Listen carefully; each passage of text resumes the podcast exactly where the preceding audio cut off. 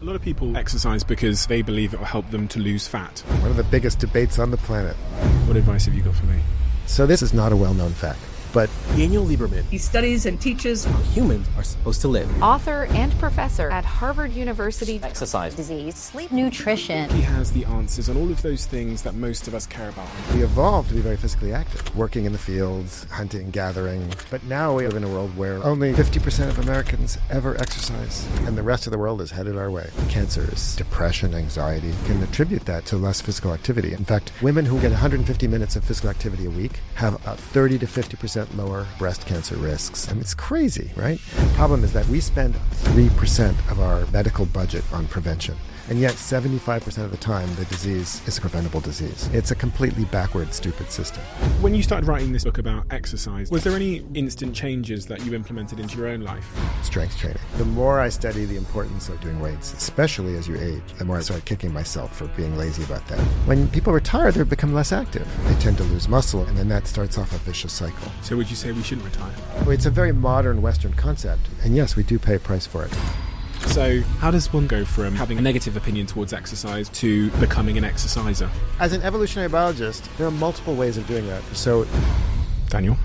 What are some of the biggest myths within exercise? Gosh, there are so many. One of the most common, of course, is Daniel Lieberman. He's been to every corner of the world, visiting native tribes to understand how humans are supposed to live. And now he has the answers on all of those things that most of us care about on sleep, nutrition, exercise, disease. You know, on disease, he says that 74% of them can be prevented. And he knows how to prevent them. Aging, running. Are we born to run? He tells me the story of a CEO that forces his employees to exercise and the impact that that's had on that company. And he talks about how, as humans, we've evolved to either use it or lose it. So maybe, maybe retirement is a really bad idea for many of us. One of the most thought provoking, pivotal conversations I've had on this show. You're really going to take a lot from this one. And I suspect, after listening, you'll probably start running too. For exercise, or from some of the decisions you've spent your life making.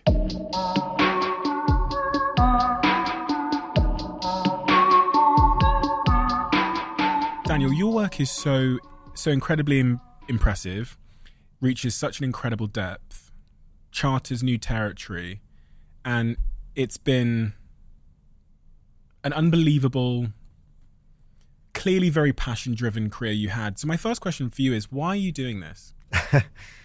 um, it's a good question. Um, I, um, you know, I started off being obsessed by human evolution. I, ever since I was a kid, I was really interested in human evolution, and I spent much of my early career working on skulls and heads and why they are the way they are. And then I kind of got involved in public health and issues of health and disease kind of through the back door. I sort of slowly shifted my research trajectory towards studying the evolution of running and then the evolution of physical activity and its relationship to health and disease. And, and I've become part of a movement that's often known as evolutionary medicine, which is how to apply evolutionary theory and data to issues of health and disease evolutionary medicine. I've never heard that term before, but I love it. Where has your work on evolutionary medicine, let's call it, where has that taken you? Where, where has it taken you to learn, to research, to study? You know, so much of what we think about in terms of health and disease comes from a tiny fragment of the world's population. Almost entirely, like 90% of all the medical information comes from people from the United States, Canada, Europe, and Australia.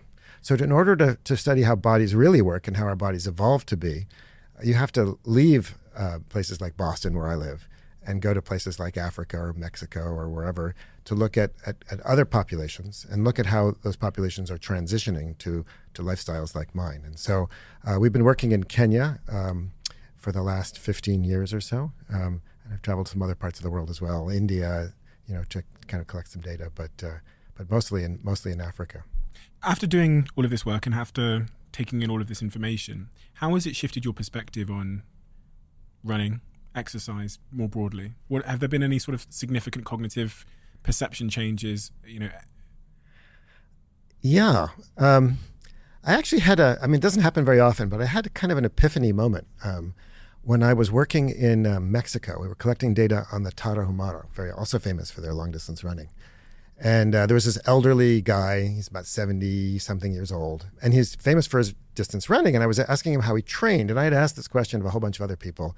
And the translator I was working with was always struggling to ask that question because it turns out there's no word for training in, in that language. The concept of training doesn't exist. So, so, so she was trying to explain to this guy what my question was. Um, and I could, even without a translator, I could figure out just from his tone of voice. He was like, Why would anybody run if you didn't have to? And I suddenly realized, yeah, of course, exercise is a very weird thing, right? If you're if you're a farmer and you're working super hard every day in the fields without machines and whatever, or if you're a hunter gatherer and you're walking, you know, you know, five to ten miles a day and digging and throwing, you know, doing all kinds of hard work, and you're barely getting enough enough food, why on earth would you go for a needless five mile run in the morning? I mean, it's crazy, right? the most viewed videos of yours and the most viewed moments in those videos address one question. Do you, do you have any idea what it might be? No, actually. The biggest myths in exercise. Right. I think you actually pointed out one there with the um, insight you got in Mexico. The way we exercise, going to gyms, practicing, is the natural or human, but evidently it's it's a consequence of the privilege of our lives and the comfort we have of not having to seek out our, our dinner every day. What are some of the other biggest uh, myths within exercise that um, you've come across in writing this book? Gosh, there are so many. I had to actually limit limit really? it to ten. So I think um, if you want to understand physical activity and exercise, you also have to understand inactivity. And I think one of the biggest myths out there is that you need eight hours of sleep a night. Um, and that sitting is the new smoking. You know that, that basically, and I, if you, if you think about those two different myths, uh, why is it that we're constantly told to sleep more and to sit less? Actually, it seems a little contradictory yeah. to me, right? And it turns out that um, uh, that let's take sitting first. So um, you know there are all these uh, you know these slogans like sitting is the new smoking and it's really bad for you and you know every time you sit in your chair you lose two hours of your life and whatever uh, turns out that um, all animals sit right my dog sits um, cows sit chickens sit every animal sits and hunter-gatherers also sit in fact if you some of my students actually put sensors on hunter gatherers, and uh, I, when we're doing some research in farmers as well, but they sit just as much as Westerners. Um, uh, so sitting is there's nothing special about being uh, t- about today's life. It's sitting. It's that, it's that, we sit all day long and don't do anything when we're not sitting, right? So if you uh, and, and, furthermore, the the big distance difference is not so much how much we sit, but how how we sit. So it turns out that people who um, if you get up every once in a while, right, interrupted sitting is actually much more healthy than non-interrupted sitting for the same amount of time. So in other words, two people might uh, in, in the West, people sit for an average about 40 minutes at, a, at about, whereas hunter-gatherers, for example, or farmers in Africa where we work, get up every about 10, 15 minutes.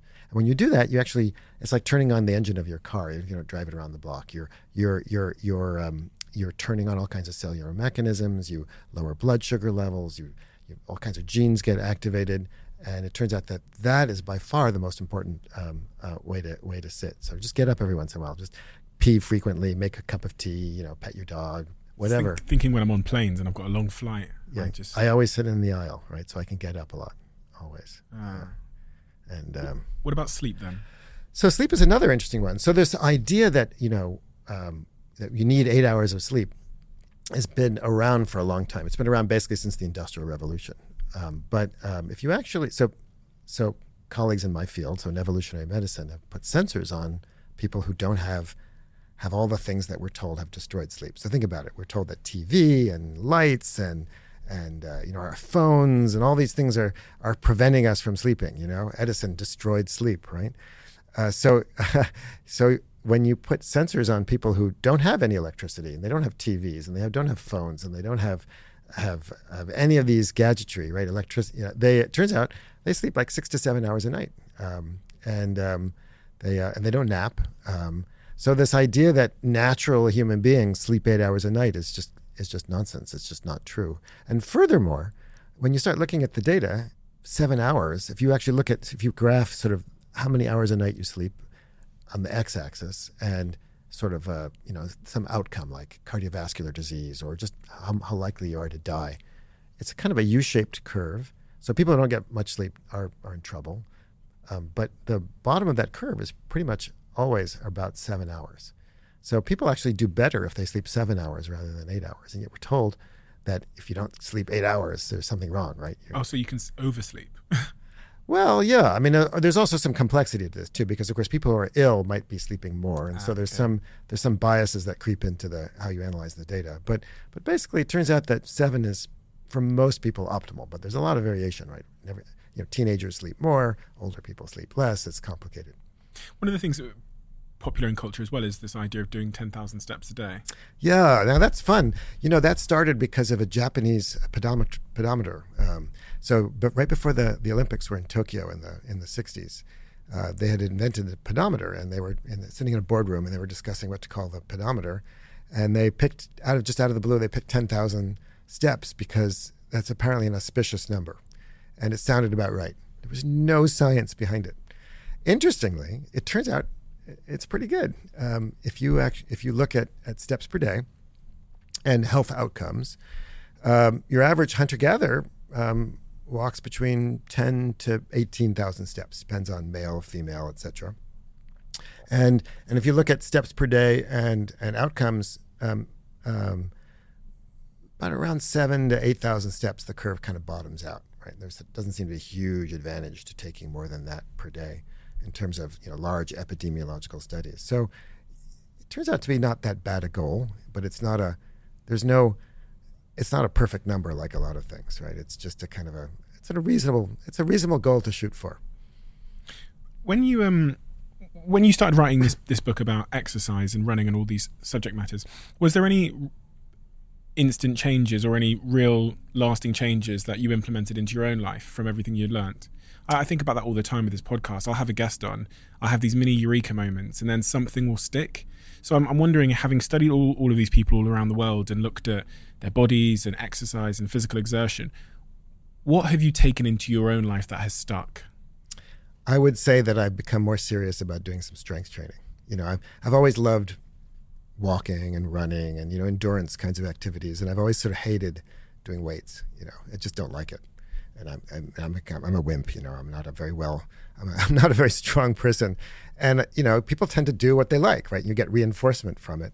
And uh, the more I study the importance of resistance training and the more I study the importance of doing weights, especially as you age, um, the more I've, uh, the more I, re- I started kicking myself for for being uh, being lazy about that. So now I try to do a good two strength workouts out of every week at least, and uh, and take it more seriously because especially as you age, loss of muscle mass can be really debilitating. There's a um, the technical term for that is sarcopenia. Sarco is is the Greek word for muscle, and penia is loss, so muscle loss. So as people get older, they tend to lose muscle, and when you do that, you become frail, and you lose functional capacity, and then that starts off a vicious cycle. Right. Once that happens, then you're less likely to be physically active, and then of course when you're less physically active, your muscles begin to waste away more, and uh, it's very debilitating. And so I think as we get older, and I'm getting older, it's more and more important, you know, to to kind of incorporate that. So I think that's the one thing that I've I've taken to heart.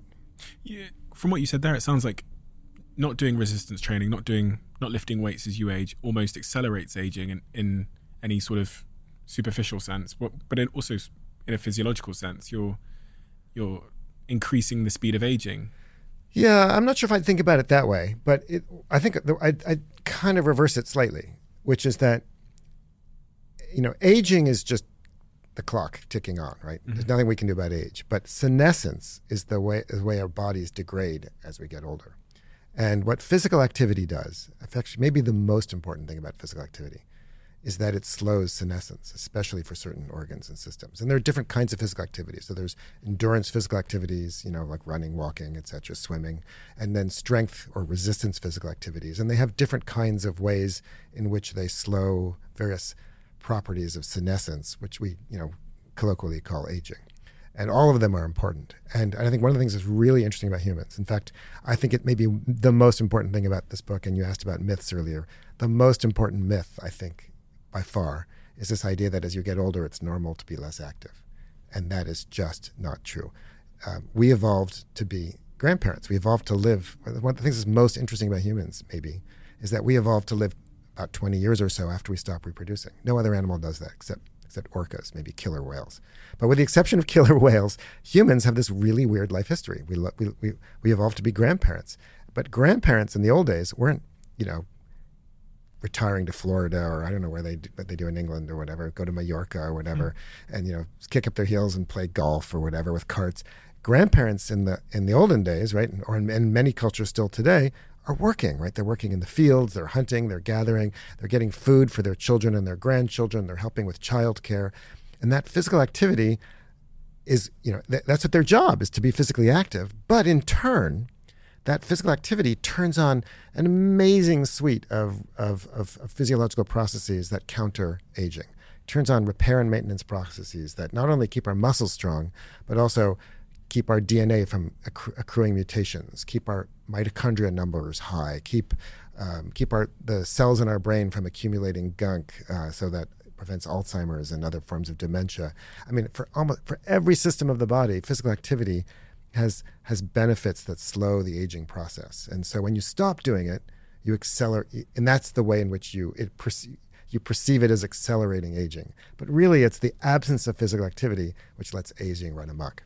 In your first book in 2013, the story of the human body, in chapter 12, you said um, use this phrase: "Use it or lose it." Basically, we we evolved to use or lose our bodies. And I was sat with um, someone recently, and I was trying to figure out why it appears that when people retire, or the other instance I've seen is when their their elderly partner passes away, it appears as if they don't live much longer. Yeah, it's kind of like kind of folklore or something that once you retire, your days are kind of numbered. Yeah, yeah. And I, I, was trying to figure out the evolutionary reason for that, but it sounds like it's kind of what you've explained there. Well, I mean, I think part of that is um is is depression, right? Um, uh, when, when you lose a partner, I mean, grief and depression, your cortisol levels go up, your immune system goes down. I mean, you know, it's it's uh. it's really tough on your body. I mean, psychosocial stress plays a serious physiological toll, but but also as you just pointed out, when people retire, they become less active, and that that loss of activity has enormous effects on every aspect of our, our of our of our body. I mean, the, and our and our minds. I mean, physical activity is important not just for physical health, but also vital for mental health. And, um, I think a lot of the problems that uh, a lot of mental health issues we have today, depression, anxiety, uh, some of them, you know, to some extent, uh, we can attribute that to loss to less physical activity. And as people age, becoming less physically active again makes them much more vulnerable to a wide suite of diseases. So, would you say we shouldn't retire? Or, or if you do retire, I mean, retiring is a, again another modern weird thing, right? Nobody retired in the past. I mean, if you're a farmer, it's like a subsistence farmer and name it any place, right? It's not like suddenly you hit 65 and all of a sudden you no longer have to work in the fields. You work in the fields until you're, you know, until you're dead, right? And hunter gatherers don't retire. They they continue to be physically active until until they die, right, or until they get too sick. So it's a very modern Western concept, um, and um, and yes, we do pay a price for it. But you of course can replace, you know, work that you do with with with challenging, rewarding, fun things to do. The important thing is just not to not to stop being physically active. One of my favorite studies ever published, without a doubt, um, is, is, a, is a study done by a guy named Ralph Paffenbarger. He realized that uh, places like Harvard are fantastic for studying aging because um, Harvard, like other private universities, never lets go of their alumni. So until you, the day you die, they're asking you for money on a regular basis. and, and so they're, um, um, and so he, he got the Alumni Association, the Harvard Development Office, to let him follow a series of Harvard alumni from several years and can keep asking them questions about their physical activity levels and also their diet and whether they smoked and stuff like that. And then you track them for 25, 30 years. And what he found was that the alumni, after you corrected for every factor you could think of, that as, you, as the alumni got older, the effect of physical activity on their health outcomes was bigger and bigger. So alumni who were in their 20s, 30s, and 40s, for example, who were, were exercising you know, four or five times a week, they had about 20% lower death rates. By the time they got to their 60s and 70s, the alumni who were exercising more had 50% lower death rates. So as you get older, so what, and this has been replicated again many times, but what he showed was that as you get older, exercise becomes more, not less important for maintaining your health. Been thinking a lot about this because I was, I was saying to Jack, my dad is 60 ish, but he's very, very out of shape, very, very out of shape. And I was in um, I was in Indonesia, and I was with my girlfriend, and we went, and we were going white water, water rafting. So we had to go down this really big hill with all these stairs. It was like 300 meters of stairs. And I remember just thinking, my, my dad wouldn't be able to do this at his age at 60. And I want to be able to go down those stairs when I'm his age because at the bottom of there was a fun activity with someone I loved. And to think that I'll get to a point in my life where, not so far away in the grand scheme of things, um, where I won't be able to go up or down some stairs because I'm 60, um, because of my sort of genetic predisposition, as I saw it, was quite was quite sad. But having heard you say that, it really feels much more like a choice than it is genetics. Yeah, look, we have this expression in my field, which is that genes load the gun and environment pulls the trigger. Right? Some of us have genetic predispositions towards being, you know, more likely to get diabetes or heart disease or this or that or the other, but our great great great grandparents in different environments weren't getting these diseases or they were getting them at much much much lower frequencies it's not because they were dying earlier it's because these diseases were more, less common. So I think we too often blame our genes for many of these these these diseases um, or many of these health problems. Um, and I'm not in any way denying the role of genetics, but that environment is way more important, and we have control over our environment to some extent. And so, if you want to reduce your risk of cardiovascular disease, reduce your risk of diabetes, reduce your risk of Alzheimer's, dementia, you, you, exercise isn't a magic bullet. It's not going to prevent you from getting those diseases completely, but it lowers your risk uh, quite quite quite substantially. And we know why too. I mean, we have an immense amount of data on why that's the case. Um, for every single one of these diseases, we understand the mechanisms by which physical activity has uh, you know important mechanistic effects on on these diseases. So it's there's epidemiological data, there's mechanistic data, there's personal data. The problem is that it's hard to do, right? It's it takes willpower to um, overcome the, the the the inertia of of of of doing what's completely normal, which is wanting to take it easy, right? I was I was just you know I just flew yesterday from Denver to Boston, and in the in the in the in the airport, you know there are these escalators right next to the stairway, right? Hmm. And and and and um, the escalator and the stair it wasn't a huge stairway. Everybody's lining up to take the escalator, and like the stairs are totally free. So I being me, I of course I can't. I'm not allowed to take the escalator unless you know I have to, right?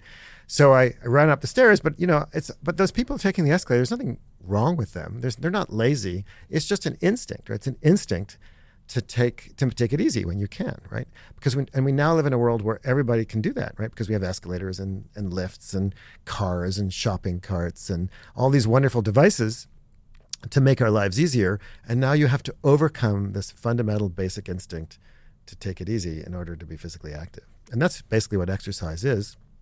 And so, and, and furthermore, if you're out of, if you're unfit and you're not really, you know, exercising isn't any fun, right? It's, it's, it's, it's unpleasant. You, you know, you sweat and you get hot and you get cranky and, you know, um, and, and it's not that rewarding uh, until you get fit.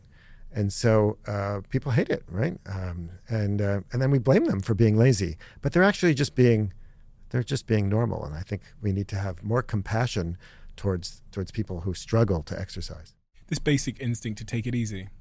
Are we evolved to be lazy, take escalator riders?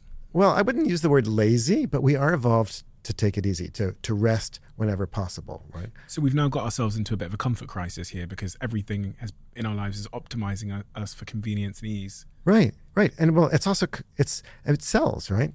I mean, comfort i mean i mean who prefers to sit in economy as opposed to business class right? Nobody right? Comfort is nice right? Who prefers shoes that are uncomfortable right? We we we you know comfort's comfort's you know we, we love comfort right? But since when is comfort necessarily better for you right? I mean are comfortable shoes actually better for you than going barefoot? Or the comfortable chair is better for you than or taking the, the lift better for you than taking the it stairs it is in the short term or at least it appears to be today. Right. Yes because we often value the short-term benefit over the long-term cost right? Um, that's you know, hyperbolic discounting is the technical term for that. But but um, so we you know we live in a world where where we we we you know we pay extra for for comfort or we and we'll, we'll prefer it but um, but now we also live in a world where we have to now go out of our way to be physically active because it's no longer necessary. And so again, I go back to my original statement, which is that people evolved to be physically active for two reasons and two reasons only: when it's necessary rewarding. When we don't make it necessary, we need to figure out ways to make it rewarding, and and that's hard. It's very hard. Making it rewarding. So one way that you might make something rewarding is by looking at the stick, and then the other side is maybe the carrot. But just looking at the stick, then you were going through a series of diseases a second ago: Alzheimer's, um, high blood pressure, all of these kinds of things, cardiovascular diseases. I almost think we've come to assume that these are inevitabilities of life. Yeah, We'll get cancer. Yeah. One of us will get. Yeah. Someone in here is going to get Alzheimer's, and that's the way we live. So we're we're, we're preparing to medicate when that day comes. That's that right. I get, God forbid, diagnosed with something That's absolutely right. In fact, that's what medical students today are taught, right? If you go to medical school today, you're taught that as people get older, their blood pressure goes up. I can tell you that's just not true. It's in the Western world where people are physically inactive and eat crap diets that their blood pressure tends to go up. But there are plenty of people, I'm actually one of them, right, who don't have high blood pressure as they age. And guess what's the best way to prevent getting high blood pressure as you age? It's, um, you know, I sound like a broken record, but we have this idea that as you get older, yes, you're going to, you're, and we're lucky, right? You know, because we don't die from smallpox when we're 30. We're lucky to get cancer when we're 60, right? What we've done is we've confused diseases that are more common with aging with age being a cause of those diseases in the first place. And they're not inevitable, inevitable diseases. Um, and many of them are preventable. And, and the problem is that in our society, we, we don't value prevention very much. We, we may talk about it, but we don't really put our money where our mouth is, right? In the US, which is arguably one of the worst healthcare systems, it is the worst healthcare system among the industrialized Western world, we spend approximately 3% of our budget, our medical budget, on prevention. And yet, when people walk into a doctor's office, 75% of the time the disease is, according to the Center for Disease Control, a preventable disease. So we essentially spend nothing to prevent diseases that overwhelm our system and cause enormous amounts of misery. It's a completely backward, stupid system. And so, and, and the good news is it's not that hard to prevent a lot of these things. Um, um, it takes willpower and um, takes education and it takes access to, to good quality food and whatever. Um, but um, uh, so, in the one sense, it's very depressing. On the other hand, the optimist in me says, you know, we really can do something. And people, even if without, even if they're not wealthy or whatever, I mean, there are simple things that everybody can do to improve their health outcomes. These diseases we, we encounter today as we age, and just generally in our society, when you look at hunter gatherer hunter gatherer communities, or you look at certain tribes around the world, maybe in Africa, do you see the same um, the same types of diseases in the same um, occurrence level of occurrence, or is there some diseases which just don't like?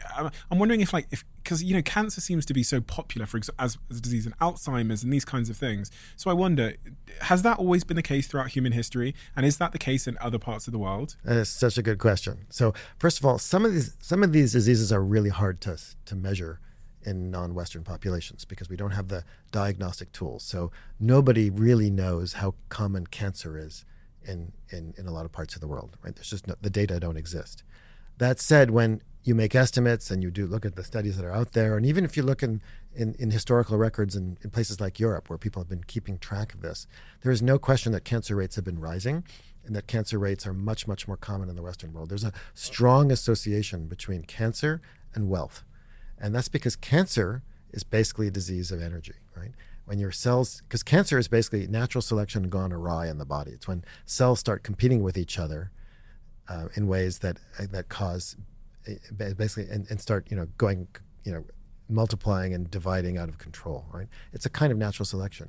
And what is it that those cells are doing? They're competing for energy. And when you have more energy, like when you're eating more and being less physically active, you can you basically feed those cells. So um, so cancer, uh, high levels of insulin. Insulin is highly uh, related to, to cancer. High insulin levels are, are, are carcinogenic. Um, high levels of, of body of, of energy you c- cause women, for example, to increase the, the amount of estrogen and progesterone that they produce. Men produce more testosterone. These are and these are these are mo- hormones that, um, of course, are for good for reproduction. But they're but again, we evolve, we evolved to be to have as many babies as possible, right? But that doesn't mean that translates into health, right? So more estrogen, more progesterone increases risks of, say, breast cancer. More testosterone increases the risk of prostate cancer. So if you look at most diseases, right, people are more physically active. They have lower levels of estrogen, progesterone, testosterone. They have lower levels of insulin. They have lower levels of blood sugar. All of these depress cancer rates. And on average, people who are physically active have much lower rates of almost every single kind of cancer that you can think of. Women who walk 150, you know, get 150 minutes of physical activity a week have on average about 30 to 50% lower lifetime breast cancer risks than people who are sedentary. And yet, for some reason, this is not a well known fact. Um, and, and we, understand, we, have, we have epidemiological data, we have mechanistic data, we understand how and why it works. And yet, and yet, how often do you hear about cancer prevention? We talk about treating cancer, which is all important. If I get cancer, I would like it treated too. Thank you very much. But why don't we spend more energy and activity and, and, and have more education about how to prevent cancers in the first place? Physical act. I've I mean I've never heard that before, so that's that's really helped me um, to add more value to exercise in my mind. You're talking there about insulin levels and how that has there's a link between your insulin levels and your chances of getting cancer. Sugar, glucose, inflammation bad.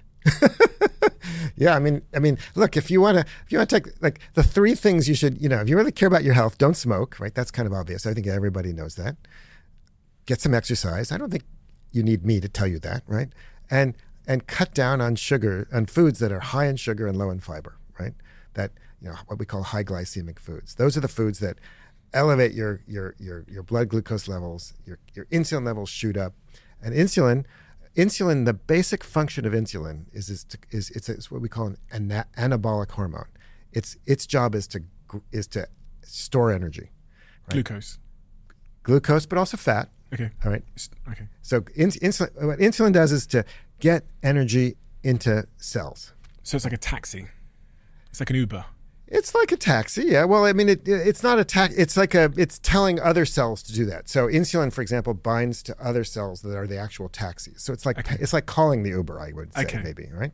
Um, and um, and insulin is is you know it's the fund. So when you when you eat food, insulin levels go up because its job is to store that energy. And when you exercise, insulin levels go down because because you want to then use that energy, right? So so uh, so when cells get more energy, they're more prone to going out of control, basically. And and and and inflammation is caused by basically by getting you store so much fat in your cells that those fat cells start to swell. And when those start to swell, like anything, right, they start to rupture, they get damaged, and that damage attracts the immune system, and the immune system gets turned on, and that causes inflammation. So, so too much adiposity, too much fat, you know, over swollen fat cells is the is a primary cause of systemic inflammation.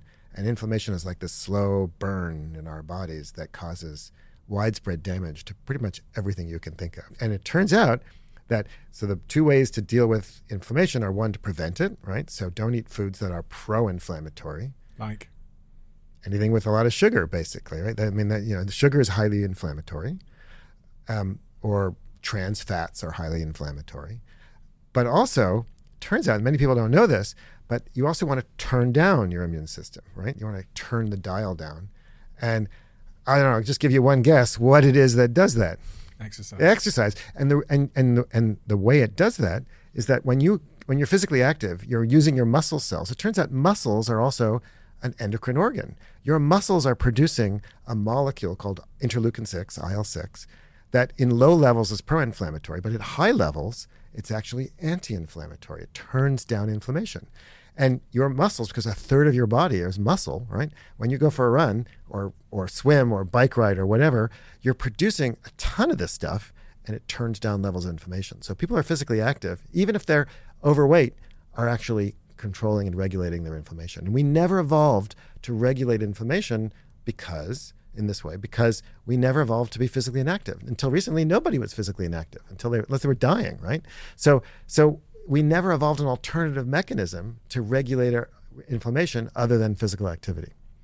And we didn't live in a world with this much sugar. We never lived in a. I mean, it's astonishing. You have, you pay more money for foods today that have less sugar added. right? I mean, that's just ridiculous, right? Because it's so cheap. And sugar is, you know, we love everybody loves sugar. I mean, I've um I've gone hunting with um hunter gatherers, you know, you know, Oh, foraging really? hunter gatherers, and um and I can tell you that they're honey addicts, right? I mean, I've gone out with these guys, and they go from, you know, if, if they if they fail on their hunt, like by ten or eleven, if you haven't killed an animal, you know, that's it for the day, right? And then it come it, it turns from being a hunting expedition to a honey collecting expedition, and they'll go from hive to hive to hive, get smoke, burn out the bees, and just gorge themselves on more honey than I could possibly imagine to eat. Except these are lean, physically active hunter gatherers, and they, they handle it just fine. Um, but it's you know it's the it's the Paleolithic equivalent of you know eating Mars bars all day long. But they've been out doing physical activity for how long? Yeah, I mean the average day is about 15 kilometers of of walking with some running. Yeah, so so so they're you know they can they can they can cope with it. How many hours is that? Oh, that's two to three hours probably. Okay, so from that, I have garnered that I need to do 15 kilometers a day for two or three hours every day. well, remember, it's not a prescription, right? So that's a kind of like the paleo fantasy, sort of naturalistic fantasy that if you live like a hunter gatherer, somehow your, your, your world will be perfect, right? Mm. That's basically what the paleo diet is sort of all about, right? And that's not true either. Yes, you need to be physically active, but it turns out that uh, a certain amount, you know, if you're any any physical activity is better than none, right? And if you look at the kind of any curve of any output, any health health health health outcome, like how many years you live or whether you're less likely to get cancer or heart disease or whatever, you know, any little physical activity, your curve starts to fall quickly, right? Your your likelihood of cardiovascular disease starts just, you know, a few minutes a day of exercise has big benefits. But eventually that curve flattens out, right? And it flattens out well before the hunter gatherer level. So you don't need to be a hunter gatherer in terms of physical activity to get the benefits. This is a. I've asked a few people this question. I don't think everyone's anyone's really answered it, um, but I suspect you might be able to. If if you were responsible for redesigning the nature of our modern world to make it more matched and less mismatched, what are some of the first things you would do to help society benefit in terms of our happiness and our health? I, I think about this all the time because we, we, we don't seem to be turning around. We seem to be hurtling in a direction, kind of unconsciously, towards artificial intelligence and moving less and being more sed- sedentary and taking pills more to fix everything, lonelier than ever before. And I go, how, you know, if we were to redesign it, blank canvas, piece of paper, That's a tough question because um, we've essentially given ourselves what we want, right? Um, I can go into a supermarket and, I mean, I can do something that's unimaginable until recently. I can have, I, I can have basically anything I, I can eat better than the king of France, you know, a, f- a few generations ago. I can, I, I can, I mean, here we are, I can New York. I, there's like every cuisine possibly available to me. I, I don't ever have to climb the stairs. I can take elevators. I mean, we've we've we've we've made our world so convenient and comfortable, um, and yet there are consequences to the, many of the things that we crave and want. So, in an ideal world, you don't want to you don't want to. I mean, you have to uh, you have to honor and respect people's um, um, desires, right? I'm not a. I, I don't believe in in in preventing people from taking the elevator, right? Or or forcing them to, you know, eat eat whole grain bread as opposed to white bread, right? But if you banned white bread and you banned elevators, other than for those people that need it for accessibility reasons, etc., They would do better. over the long term, they would be healthier and happier. They would, right? So the, it's really a, a balancing act between between um, um, respecting people's liberties and choices and educating them and helping them. So in my world, I would I would uh, do more to nudge people, right? Um, I would instead of banning sugar, I would tax it more. Um, instead of um, uh, pushing uh, all kinds of foods on people, I would push. I mean, why don't we why don't we advertise healthy foods the way we advertise unhealthy foods, right? I mean, when's the last time you saw an ad for just how amazingly healthy asparagus was, right? But that doesn't get the part of my brain going, does it? No, it doesn't. But um, but we could do more to to nudge and encourage and help people, right? You don't have to like ban sugar and cookies, right? Uh, the way some people, but but but simply promote um, and help people help themselves, right? Most people want to eat healthier food. Most people want to exercise, um, but they live in a world where it's hard to do it, and they live in a world where um, there are very few incentives. I would make it such that healthy food would be as ex- as inexpensive as as unhealthy food, and make sure that that people had incentives and and make it also fun to be physically active. Like for example, um, every I mean, who doesn't like to dance, right? Every culture in the world has dancing, right? Dancing is a form of, of, of physical activity. It's social, it's fun, it's engaging. Why don't we have uh, why doesn't every every town in America sponsor dancing, right? Um, you know, it would probably do an enormous amount for people's physical health and their mental health. I mean, we could do that. I mean, that's just one example, right? So I would, I would, um, I would, I would, I would, and, and why is it that uh, in medical schools doctors don't learn about they don't they don't study nutrition and they don't don't study exercise and they don't learn um, because that's because in our medical system is designed to treat people after they get sick rather than prevent people from getting sick. So so we need to you know reverse how we fund healthcare, right? And, and so schools of public health are these kind of little marginalized places where you know where where great ideas go to die, right? And and medical schools where all the money is, right? And doctors aren't taught to to to to, to I mean, there are entire fields of medicine that don't have the word preventive associated with them. I mean, have you ever heard of preventive orthodontics or preventive, uh, you know, optometry or preventive, you know, the preventive orthopedics? I mean, it just doesn't exist, right? So we we could do a lot more um, and and have enormous benefits. Chapter eleven of this book, you talk about someone who has taken their own approach to getting people moving and exercising um, in their own business. that was the Bjorn Borg Company. I love that. Bjorn Borg Company. Can you tell me about that? That company? Yeah. So I was um, so uh, I was I was curious about this idea of how to get how to help people be more physically active, right? And again, you know, my my fundamental hypothesis is that we evolved to be physically active either when it's necessary or rewarding. And so I was curious if there was any any companies in the world that have made physical activity necessary. In other words, what if we forced people to be physically active? And I found one. So far, I think there's only one company in the world that I know of. Maybe there's some others, but this is the only one I've ever found so far. And it's the Bjorn Borg Sports Company in Sweden, where the CEO of the company is this crazy sort of exercise addict. And he, um, he requires every member of the company to, to exercise. They have sports hour every Friday at 11 o'clock. so I actually, um, when I when I was searching around and I was thinking, you know, right, working on the book, I actually, you know, I got I found an article about them, and I you know, I clicked on the on the company website, and you know how I, every, most companies have a little contact us. Mm-hmm. So I, I clicked on the contact us, and I wrote a little note saying, you know, dear Bjorn Borg Company, I'm a I'm a researcher and evolutionary biologist. I'm interested in exercise, and I'm and I'm fascinated by how your company um, requires people to exercise. Can I learn more?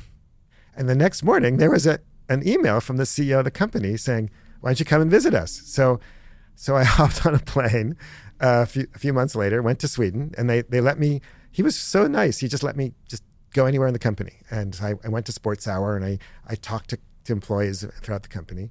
And it was fascinating. I mean, um, a lot of the employees of the company, um, first of all, a bunch of people apparently left the company when he took over as CEO and required this. But it doesn't matter who you are. You could be working in the mailroom, you could be the CEO, you could be a visiting board member. Whoever you are, if you're there on Friday, you have to go exercise with them. And they have this pretty serious kind of exercise thing.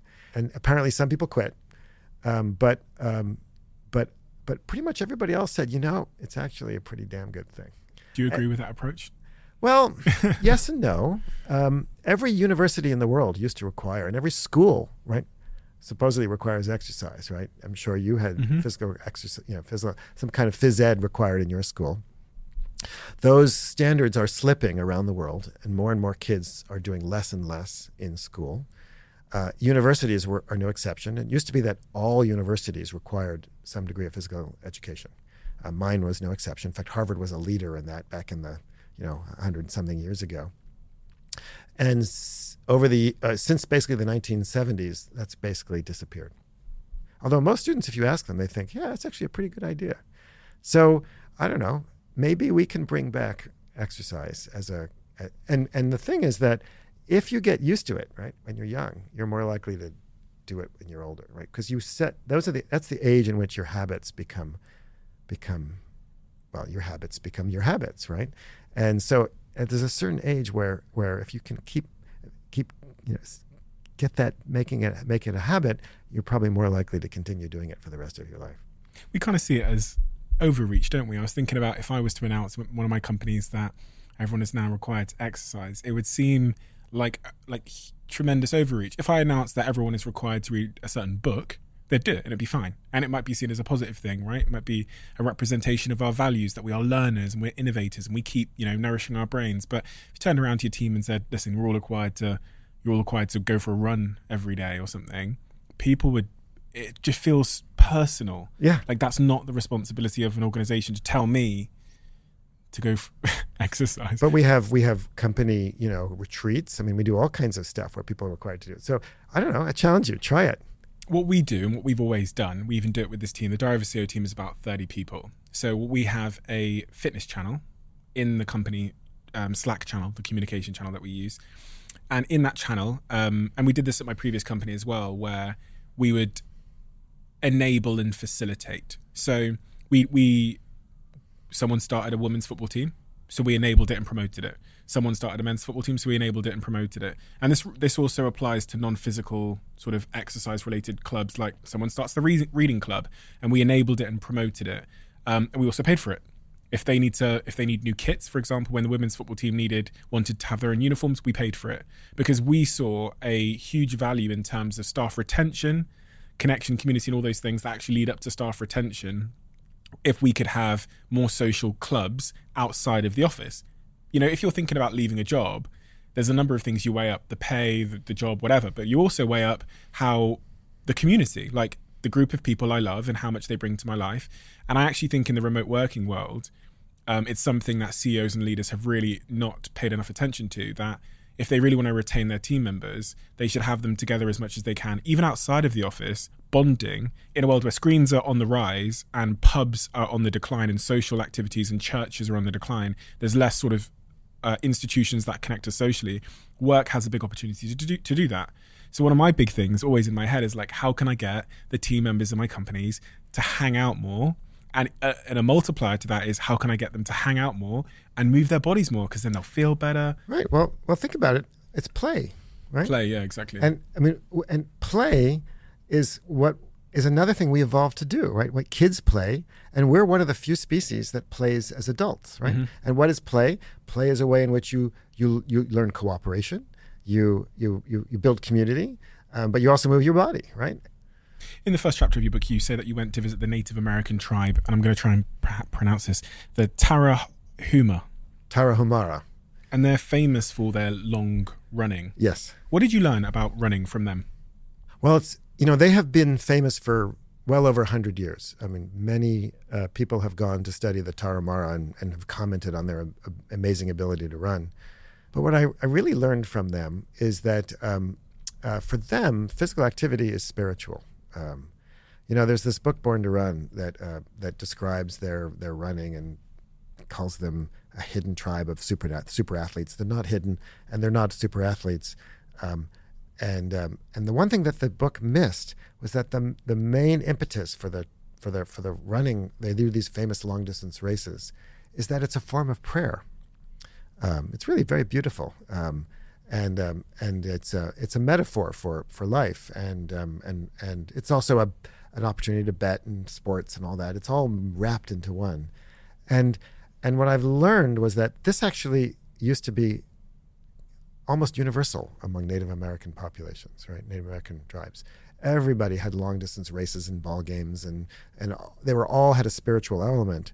It's just that they've they've retained their traditions because they're in a very remote part of of Mexico uh, that's essentially inaccessible. We all used to do this. All uh, humans used to do this. And in fact, if you think if you look around the world, every population has a tradition of endurance endurance events. Some of the subject matter you talk about in your book, but also outside of your book, is is how we used to run. Um, in terms of, you know, I was at the foot doctor. What's it called? I, I don't know what they're called. Orthopedic. Podiatrist. That's what I said. But podiatrist. what did I say? But I went to the podiatrist the other day because I I got this what's it called when you're f- I'm going to point at it on my foot. This part of my foot here started to get lots of pain. Every Plantar fasciitis. that's it. Plantar fasciitis. I started to get some plantar fasciitis. That's no fun. and it was just this ongoing pain. And they prescribed me some insoles. I stood on a couple of machines, some soft stuff, and they measured my foot and took this scan of it and said, right, basically you're standing wrong. Um, your arch is a bit too flat. Take these insoles and wear them in all of your shoes. And I just, I always think in these moments when someone prescribes me something that's not natural, I go, why? Like, where did I go wrong? And I think that's the key question. Where did I go wrong? Who lied to me? To the point now that at 30 years old, I have these bloody insoles that I have to put in all my shoes because presumably that's not natural. Presumably my, my ancestors don't have bloody insoles. Yeah. So, plantar fasciitis is what I would call a mismatch disease, right? A disease that's more common or more severe because our bodies are inadequately adapted to modern environments. And in your case, and as, as is the case with a lot of people, you have a weak foot. So, so we, you know, you, you look like you go to the gym. Looks Yeah. like you're a pretty fit person, right? I'll make a bet you you strengthen pretty much every muscle group in your body except your feet, right? No comment. Right. well, but we don't, right? And one of the reasons is because we we encase our feet in stiff-soled shoes that are very comfortable. And and the reason the shoes are comfortable is that your your foot muscles have to do less work when you're using those shoes, right? We have shoes that are stiff soles, they have arch supports, right? And your your foot has four layers of muscles in them. And those muscles are supporting your arch. And at the bottom of those four layers of muscles is this layer of connective tissue, the plantar fascia. And the problem with the plantar fascia is that if it stretches too much, it like anything else, right, it gets inflamed. But it's got almost no vascularization, right? So it, it's very hard for it to repair itself when it gets inflamed. To prevent plantar, plantar fasciitis, the best way to preventing it is having a strong foot. A strong foot's a healthy foot. So the way to the way to treat the disease on the long term is to strengthen your foot. But if you want to just alleviate the symptoms, that's what your podiatrist did. By giving you an insole, right? It's basically preventing your mus- your arch from collapsing as much, making it more comfortable so your your plantar fascia gets stressed less, and so it can kind of um, alleviates that that that that that stretching and hence the pain, right? So that's a typical example of what I call dysevolution. It's what what happens when you treat the symptoms of a mismatched disease rather than their causes or preventing their causes. So podiatrists are a bit like drug pushers in that sense, Ah, right? Because they're they're essentially putting your foot in a cast, right? And then and for the rest of your life, you kind of have to keep using them unless you strengthen your feet. So I so so there's nothing wrong with those, you know, treating the symptoms. I mean, pain is no fun. So wear the insoles, right, to kind of, you know, alleviate the pain, but also work on strengthening your foot, and I think you'll find that the plantar fasciitis will will disappear and never come back. So the plantar fasciitis, fasciitis um, has now healed after about a month of wearing the insole. Um, I no longer have the insoles um, with me here in uh, uh, New York, and I don't have them in any of my shoes because I've also taken a bit of time off um, running on my feet. I was playing a lot of football. So now I'm at a point where I can go to the preventable stage, prevent it happening again. And you said to strengthen my foot. How does one strengthen their foot? Good question. So there are some exercises. Um, they're kind of foot doming exercises and things like that. Which they're, they're, you know, I can send you some links to videos showing you some good foot strengthening exercises. So that's one way to do it. Um, but the other way is to wear more minimal shoes, um, to wear shoes that aren't stiff soled, that don't have arch, arch supports. Go barefoot a lot, right?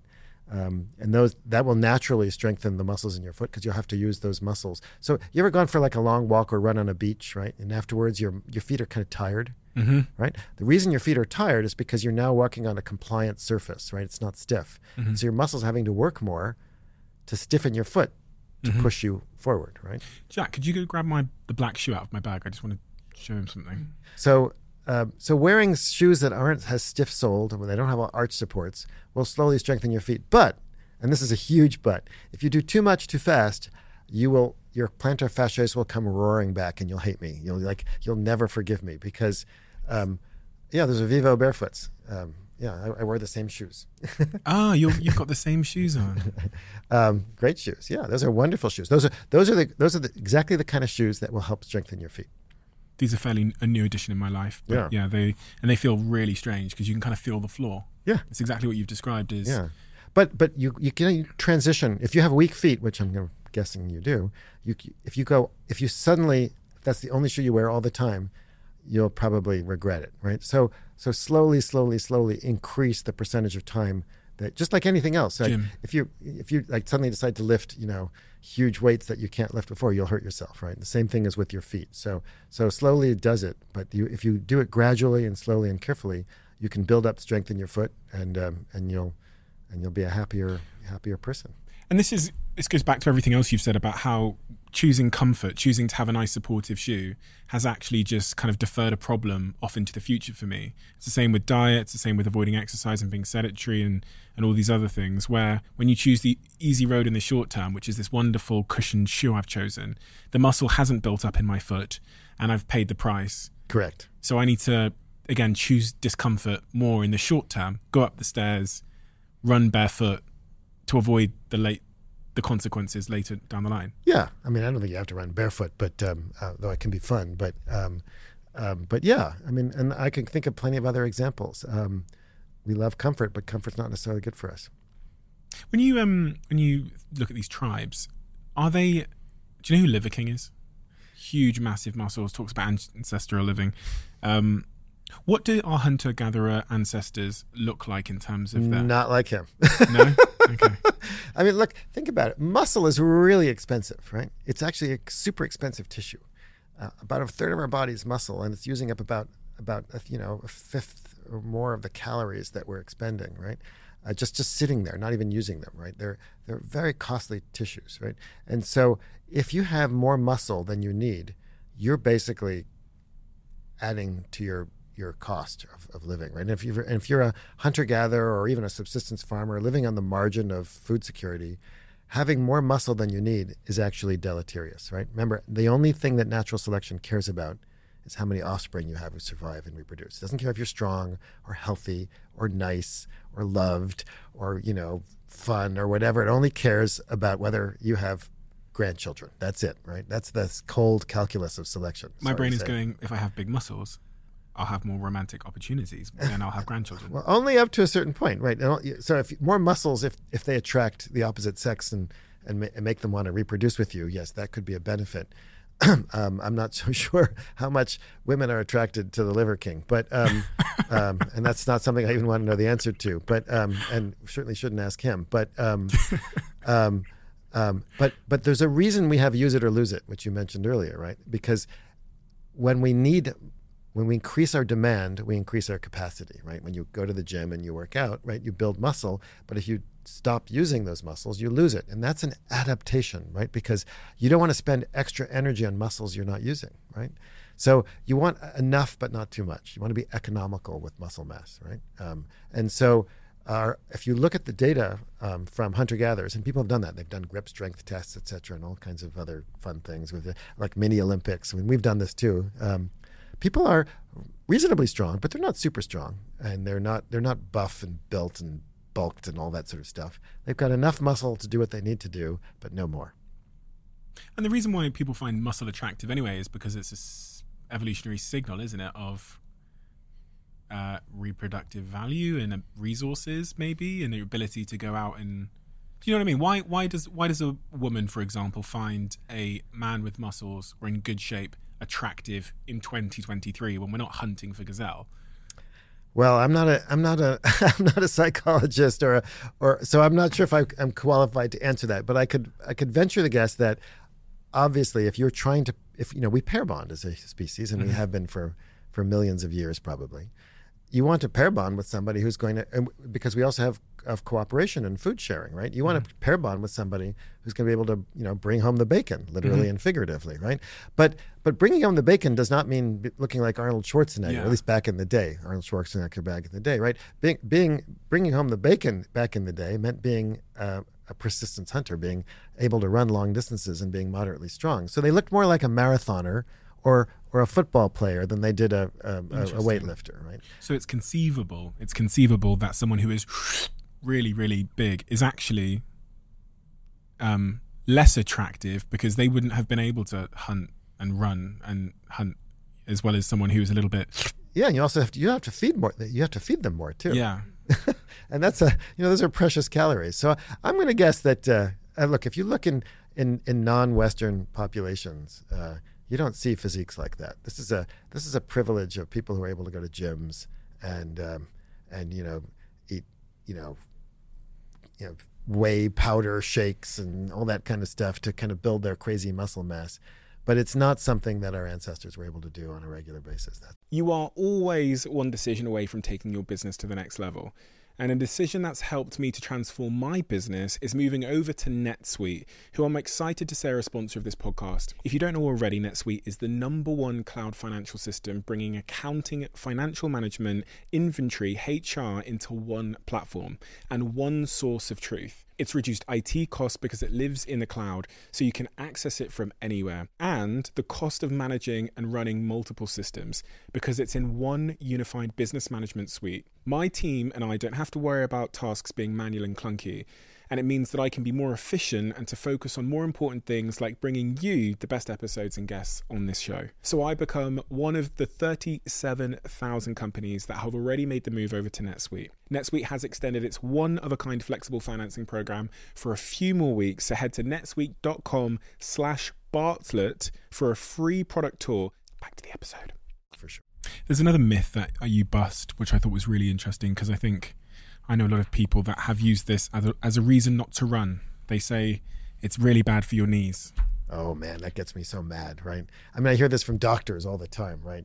Oh yeah, running is bad for your knees. Now it is true that knee injuries are the most common running injuries, um, um, but arthritis, which is really what they're usually talking about, um, it's absolutely, definitively not true that running increases rates of knee uh, cartilage damage and arthritis. So arthritis is caused by cartilage wearing away in a joint, right? And it's it's a it's a myth that, running actually increases car- cartilage damage. If you have arthritis, running is excruciating and problematic. But if you don't have it, running actually, uh, if anything, may be slightly preventive um, because cartilage joints, like everything else, benefits from being used, right? And so physical activity actually helps promote strong and healthy joints we used to think that it just caused them to wear away, but actually, you know, like cars, you know, wearing away at their tires. But now we know that actually physical activity promotes um, repair mechanisms in cartilage, just as it does in other tissues in the body.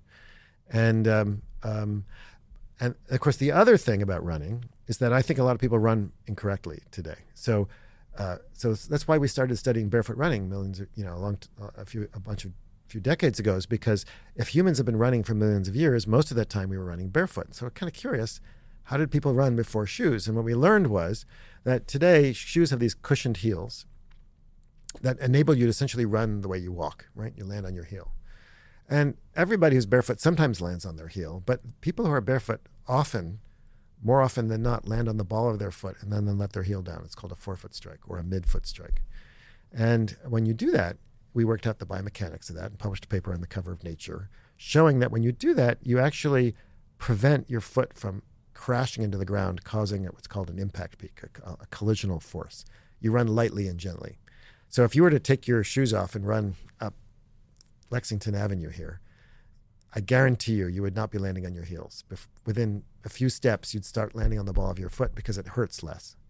And so that's how we evolved to run. We evolved to run in a cushion, in a, in a way that that doesn't involve, you know, slamming into the ground with every step.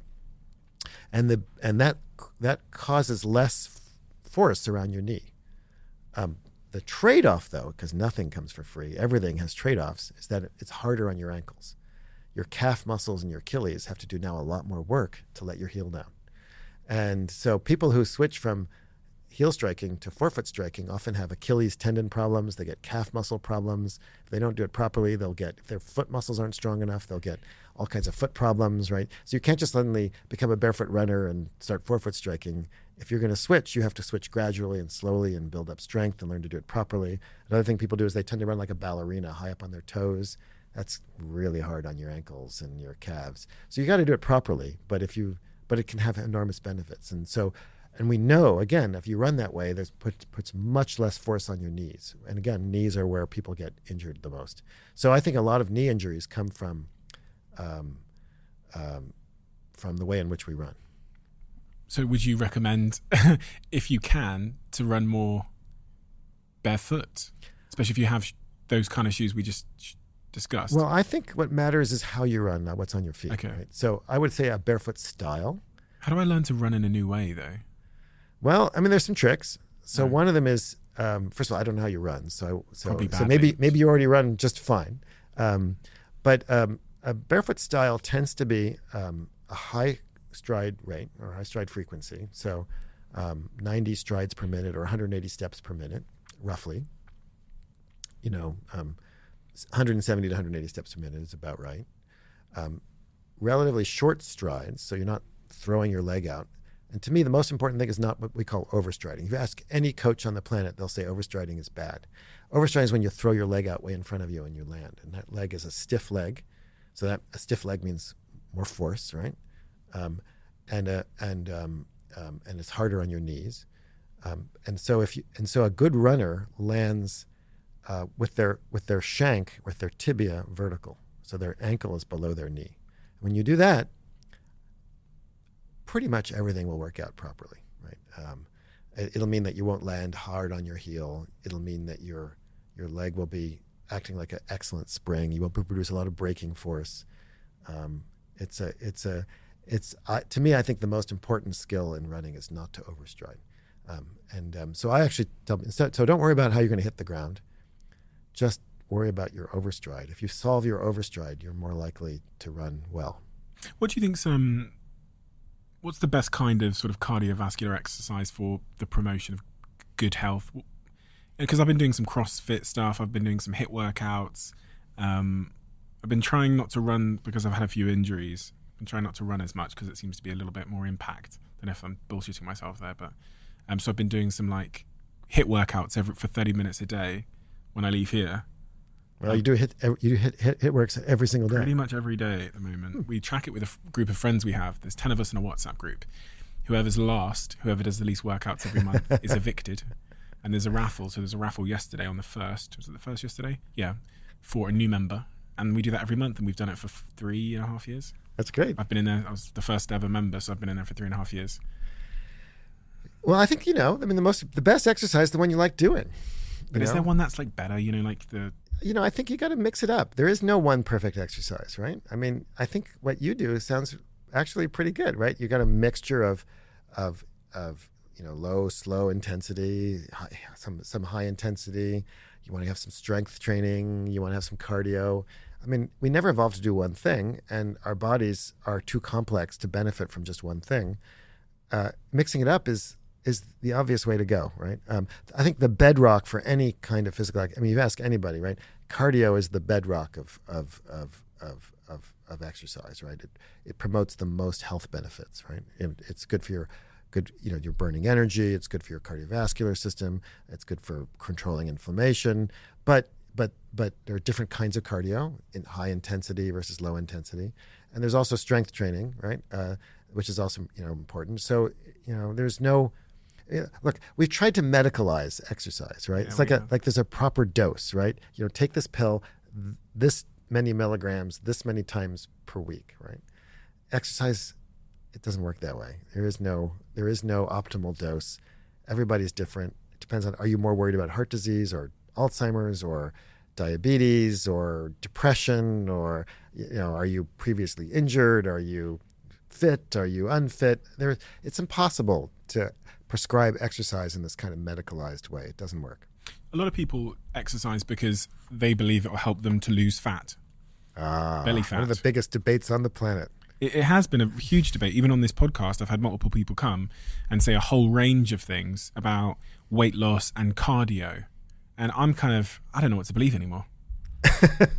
Well, anybody who isn't confused doesn't understand what's going on, right? You know, it's um, it's sad that it's such a debate, um, but um, but that's how science works, right?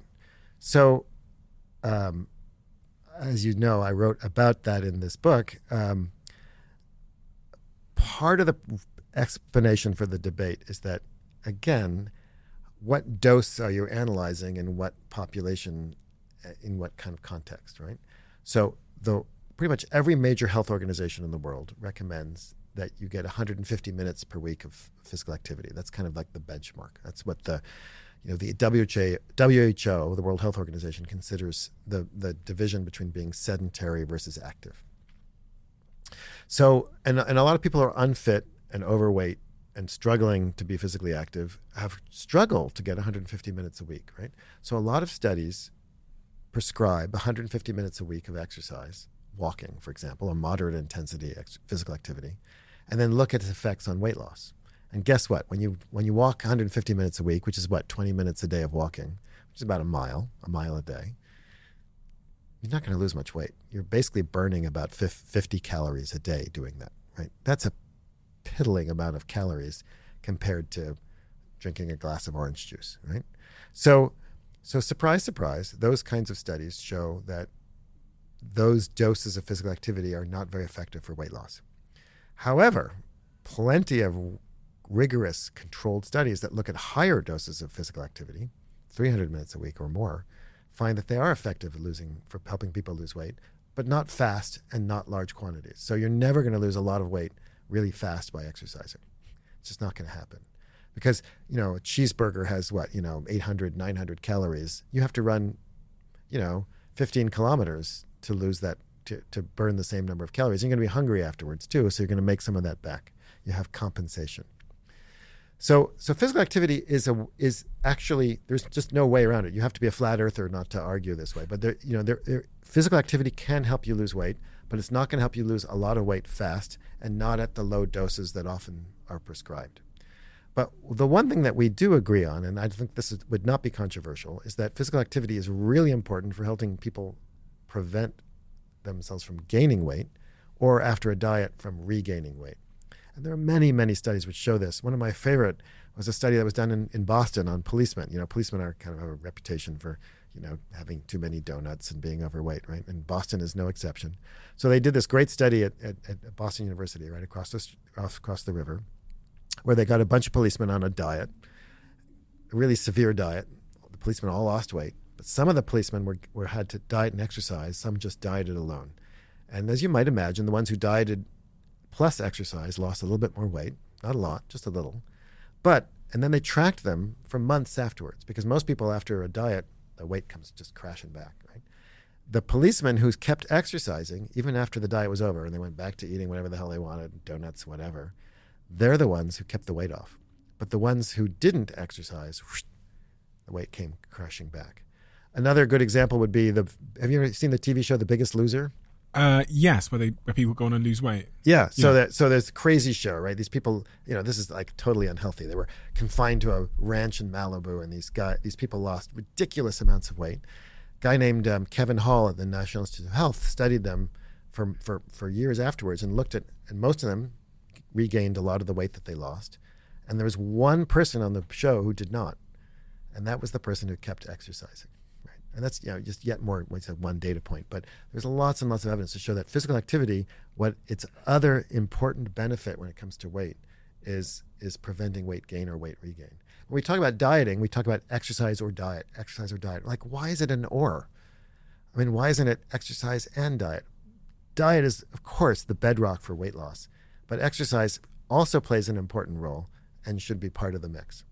On the um, police example and the biggest loser example i can relate in the sense that when I exercise, when I go through the, the moments of my life where I'm most committed to exercise, I'm also most committed to my diet.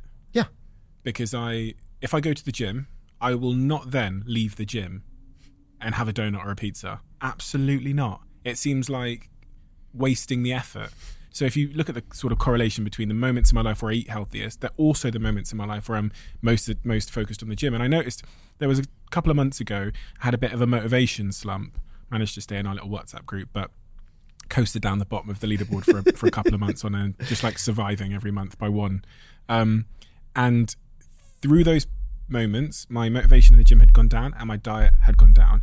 The minute I managed to get in the gym and do a big workout, the same day my diet came back. Yeah, of course, right. And they co-vary, right? And and that's one of the reasons why when people do big studies of of you know what you know you can look at what what what people die of, right? What's on the death certificate? you know, cancer, heart disease, whatever, heart attack. Um, and then you look at what caused the cancer, what caused the heart disease. When people try to do that, it's almost impossible to separate diet and exercise because people who tend to eat better also tend to exercise more.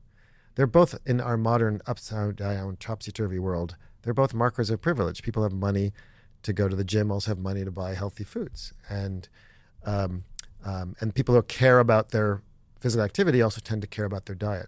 So so at that level, they're very hard to separate.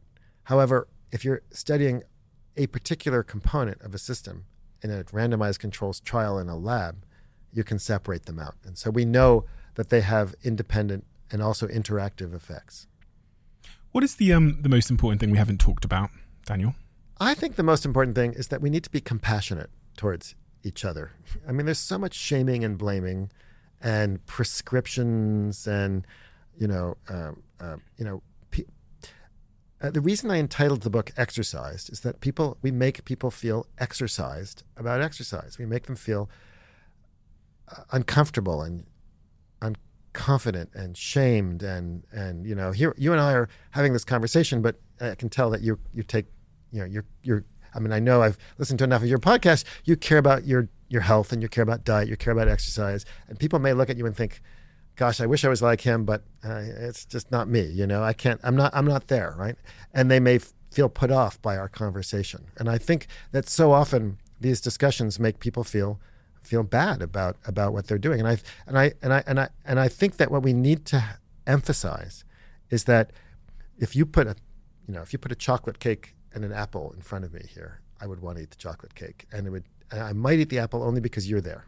But if you weren't there, I would eat the chocolate cake, right? And and and when I'm in the in the in my building at in, at Harvard, uh, my office is on the fifth floor of this old Victorian building. Every single day, I want to take the elevator. And the only reason I take the stairs is that if anybody catches me in the elevator, I'll be a hypocrite. It's not that I don't want to take the elevator. I do want to take the elevator, right? I guess you guys say lift, right? Um, and and and we make people feel bad for taking the elevator, right? Um, they shouldn't feel bad. It's an instinct, and so I think we have to figure out ways to help people without shaming them and without blaming them and without, bragging and whatever. You know, you know, talking about you know the marathon they ran or this, that, or the other make them feel um, less uncomfortable about the topic and realize that you don't have to swim the English Channel or run a marathon or you know join your WhatsApp group and do crazy HIIT workouts every day. By the way, you don't need to do HIIT workouts every day to get the benefit. Um, um, instead, just you know taking the stairs in your building uh, every day. And, you know anything is better than nothing, and and you'll get benefits from that. And I hope that that's the message that needs to get out. Right, anything is better than nothing. And if you can get started on that on that on that pathway, then it'll it'll eventually become self-rewarding. And and that and that leads me to the other topic that we didn't talk about, which is that the reward system of physical activity. You know, you and I, if we go for like I'm I'm really looking forward to my run tomorrow morning in the park. I love running Central Park. It's one of the best places in the world to run. Right, a fantastic view from the top, and it's just gorgeous. Right. Um, but when I run Central Park tomorrow, I'm going to get a big dopamine hit. I'm going to my body's going to produce all this dopamine, which is the molecule that says, do that again, right? It's a reward. Gamblers get dopamine hits, right? Um, people who eat chocolate cake get a dopamine hit, hit, right? But if I were unfit and overweight, I wouldn't get that dopamine hit. And so when people start exercising, they don't get the reward that people who are fit and, and accustomed to doing it get. And then they're made to feel bad, like, you didn't enjoy your run around Central Park? Well, it takes months, if not years, before you actually get that reward. And Really? Yeah, because because uh, just like being overweight um, causes you to become in- insensitive to insulin, you become insensitive insensitive to all kinds of other hormones and neurotransmitters, and dopamine is one of them. So so it, it's not an instant like benefit, right? It's hard, and so we need to be compassionate again towards people who are struggling to become fit and struggling to get the reward. And also, if you're overweight and you run around Central Park, it's like like if I were carrying weights and running around Central Park, it'd be much harder, right? It's you know it's it's challenging, and so we once you get a, you know into that state, it's hard to get back to the state of activity. And so we we need as a as a society to to to help those folks rather than judge them. Those folks that are struggling, and I was one of those folks that were struggling for many many years. I would say to myself every year. Um, pretty much all of my adult life that this was going to be the year that I'd get fit. I'd try all of these various different you know, fad exercise things, buy all this stuff. I announced in 2017 that I was going to work out every single day, and that lasted for six months, and then I yo yoed back out of that. It never stuck with me until 2020, and that's I've been exercising six days a week since 2020, 82% of days. And um, I reflect and try and diagnose how I went from someone who, what was it that changed? And if I can figure out what it was that changed at the most fundamental level in my mindset or my attitude or my life or whatever it was, then I can help other people figure out that too, or at least give them more sound advice, or at least be more empathetic, whatever's required to help them. You know, and I have a platform here where I speak about exercise a lot and these things. So, what's your suspicion? What's your suspicion on what it is that makes people go from being, you know, maybe having a um, a negative opinion towards exercise or their ability to be disciplined with it to becoming an exerciser? Do you know? I've this is a question that obsesses me. In fact, we have a big project right now, a big grant to actually study this. Oh, really? Um, right now, um, because I, the more I study it, the more I think it's social. The more I think that, um, um again, I think people are physically active, i.e., in our modern world, exercise, for two reasons: when it's necessary or rewarding. And what makes it rewarding for most people is the social aspect. And that social aspect can take many dimensions. It can be running with a group of friends. And, you know, you might want to go only a mile, but your friends convince you to run another mile, right? And you end up running two miles, right? Or you're feeling bad and crappy and your, you know, your friends help you do it. Or I'm a running buddy, right? And I often, you know, meet meet friends for early morning runs. And I can tell you that the evening before, it seems like a great idea to meet Aaron at 6 a.m. on the corner of Mass Ave and Linnaean the next morning at 6 a.m. like, yeah. I want to stay in bed with my wife. You know, I don't want to. Mm. I don't want to meet this nasty, smelly guy. You know, at 6 a.m. in the cold and dark. But I, I agreed to meet him, and out I go. Right, and I'm usually glad I did it afterwards. Or, um, You know, we can go on. There are other social ways in which, which, but the, or dancing. Right. I mean, nobody thinks of dancing as exercise, but it's exercise. Right. So that's one important social dimension, and the other one though is accountability. Um, I describe in the book. Uh, there's a there's a, a, friend of mine in San Francisco who's struggling to to, to exercise. So she signed up for a, a, a program. It's this company called Stick.com. I don't know if you've run across it, where it's a commitment contract where you send like a thousand dollars to them and they keep it in a bank account. They probably invest it and make a lot of money on it too. yeah, but you set up a referee and and you agree that I'm going to not smoke or this or that or the other, or in this case, exercise. And if you don't do it, and your referee is, you know, what, you know, keeping track of what you do, um, you get to choose something negative. So in her case, her husband is her referee, and if she doesn't walk, I can't remember what, but uh, every day she has to walk a certain number of miles. Her husband will will tell her, and and or tell the website, and it'll send fifty dollars to the NRA that week. Oh my God. And she hates the NRA with a burning passion. What is the NRA? NRA? The National Rifle Association. They're the, they're the people who are trying to prevent gun control legislation in the United States. And they have effectively prevented gun control le- legislation in the United States, which is now kills more children than cars in the United States. So if she doesn't exercise, she, sorry, she doesn't do it, then. Then, then money goes to this organization that she hates. So this, this is a stick, if there ever was one, as opposed to a carrot. And I don't think she's. Every time I see her, I ask her, you know, have you, have you kept up the walk? She says, "Oh no, the NRA hasn't gotten a penny." Good. Right. So for her, it's been very effective. So it's she's made a commitment contract that that stings, right? That really hurts. Now, I, I think that might be a little on the extreme side, and I wouldn't necessarily recommend that to everybody. But but she's accountable, right? She's made herself accountable in some ways, and I think um, people can find ways to make themselves accountable to a friend, a loved one, a parent, you know, priest, who knows what, right? Um, you might um, or or hire a trainer. That's I mean that's kind of what a trainer does, makes you accountable, right?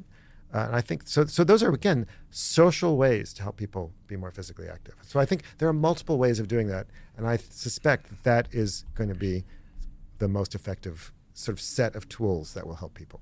One thing I actually do is that on the screensaver of my phone, it has something that really inspires me. Uh-huh. So I see it every day, and it's that reminder for me, which reinforces my my why across my life. It's actually my, my home screen on my iPhone is actually a bit of a mood board for me. We have a closing tradition on this podcast where the last guest leaves a question for the next guest, not knowing who they're going to leave it for. and I don't get to see it until I open the book. Um, the question is, what is one aspect or feature of your life that causes you the most friction slash discomfort, and how can you change or fix it? I would say um, it's my tendency to compare myself to others. Um, uh, I, you know, you know, life is short, life is precious. We're all experiments of one, and uh, when I think about when I when I when I engage in that, oh, so and so has such and such, um, that um, that's a really bad habit. It's a really bad trait. It never leads anywhere good. It only leads towards either either I think about how I have more of something than somebody else that leads to, um, uh, I think, uh, unhealthy uh, feelings of pride, or feelings of jealousy. Um, you know, so and so has this award or such and such, and and uh, that's um, that's kind of pernicious. So I think that's a, a bad habit that I uh, I work hard to to overcome because it changes your expectations of yourself and that change, takes steals happiness? It steals happiness yeah. It steals happiness. Thank you for the work you do daniel. Very important very very important and increasingly important i think um, when we look at the the health outcomes especially here in the united states of people. I mean you actually share a number of them in the book which i didn't didn't we didn't really go into but they're just horrifying. Yeah. Um, it's scary out there. especially as it relates relates to exercise. Um, there was one in particular that I wrote down because it horrified me. I can't remember. It was just all the stats around the, the current healthcare epidemic. Only fifty percent of Americans ever exercise ever. Really? Ever? Ever. And only twenty percent meet those very minimal World Health Organization standards. We're a, we're a, we're a, we're a nation of couch potatoes, and the rest of the world is headed our way but not if they get this book.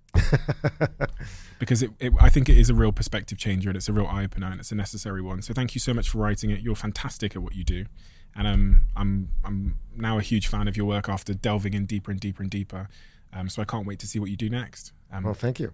And I recommend everyone to go get this book, Exercised, because um, yeah, I thought I knew a lot about exercise, but uh, but from reading that and having that window into hunter gatherer ancestors and tribes and other cultures.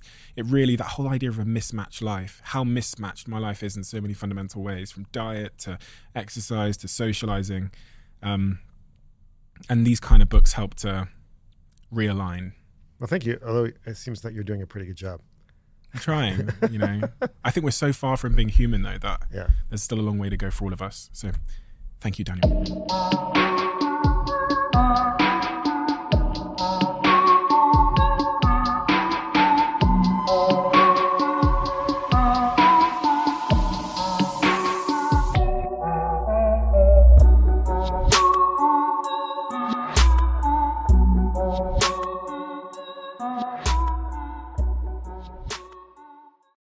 You are always one decision away from taking your business to the next level. And a decision that's helped me to transform my business is moving over to NetSuite, who I'm excited to say are a sponsor of this podcast. If you don't know already, NetSuite is the number one cloud financial system bringing accounting, financial management, inventory, HR into one platform and one source of truth. It's reduced IT costs because it lives in the cloud, so you can access it from anywhere. And the cost of managing and running multiple systems because it's in one unified business management suite. My team and I don't have to worry about tasks being manual and clunky and it means that I can be more efficient and to focus on more important things like bringing you the best episodes and guests on this show. So I become one of the 37,000 companies that have already made the move over to NetSuite. NetSuite has extended its one of a kind flexible financing program for a few more weeks, so head to netsuite.com slash Bartlett for a free product tour. Back to the episode.